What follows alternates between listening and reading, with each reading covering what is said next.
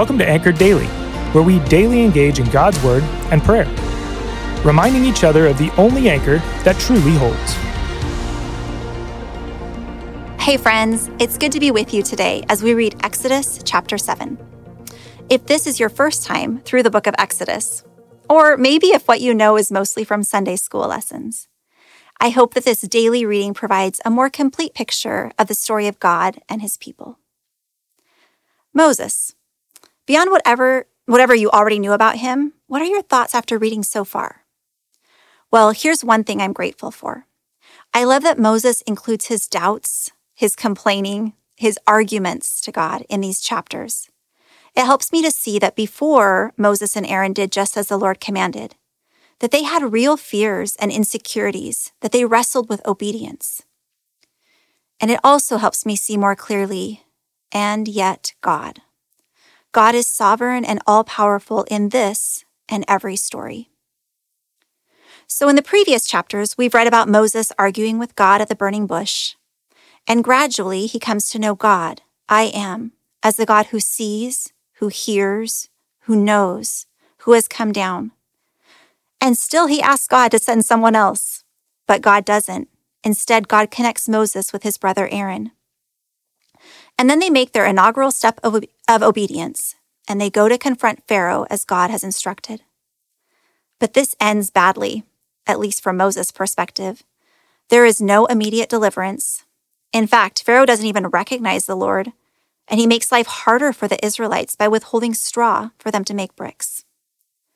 The Israelites get very mad. They don't want Moses there. Pharaoh doesn't either. So we find Moses discouraged, his faith weakened.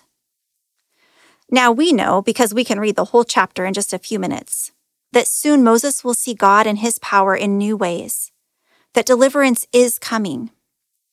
And yet, as the chapter opens, we find Moses in the thin space between what God has promised and what he can see with his own eyes. And God, in his grace and mercy, reminds Moses of a few things. He says, I have made you like God to Pharaoh it is God who has made Moses. It doesn't depend on Moses' abilities or lack thereof.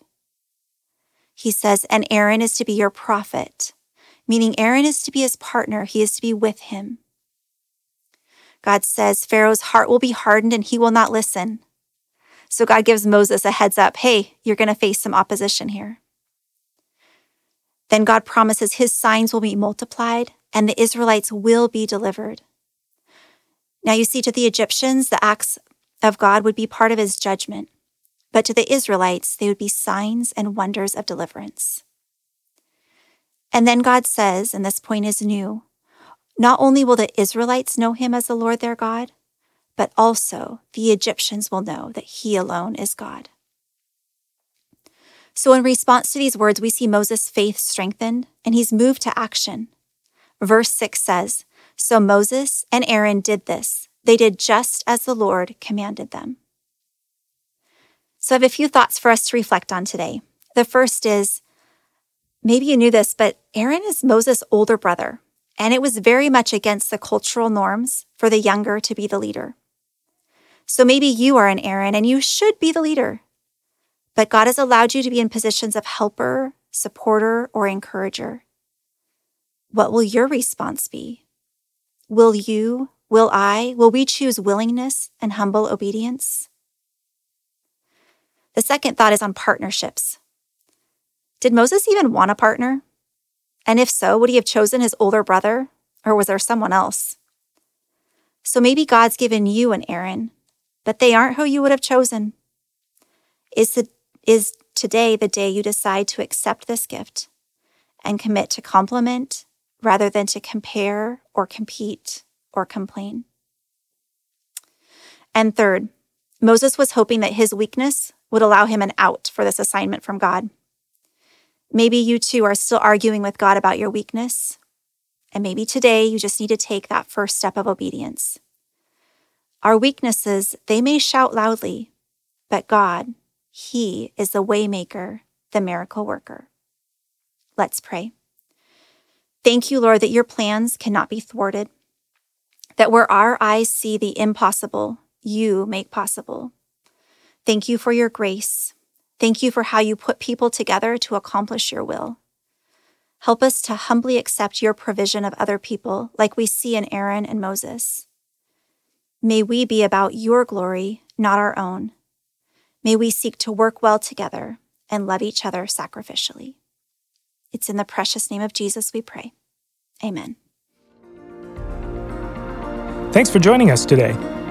Listen in tomorrow as we continue to encourage one another to be anchored, steadfast, and secure in Jesus.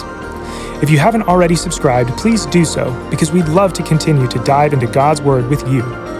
We'd also like the chance to connect further with you. If you go to bethel.ch, you'll see all sorts of ways to connect, serve, and worship with our church body. Finally, please consider sharing this podcast with your friends by word of mouth or on social media. Have a blessed rest of your day.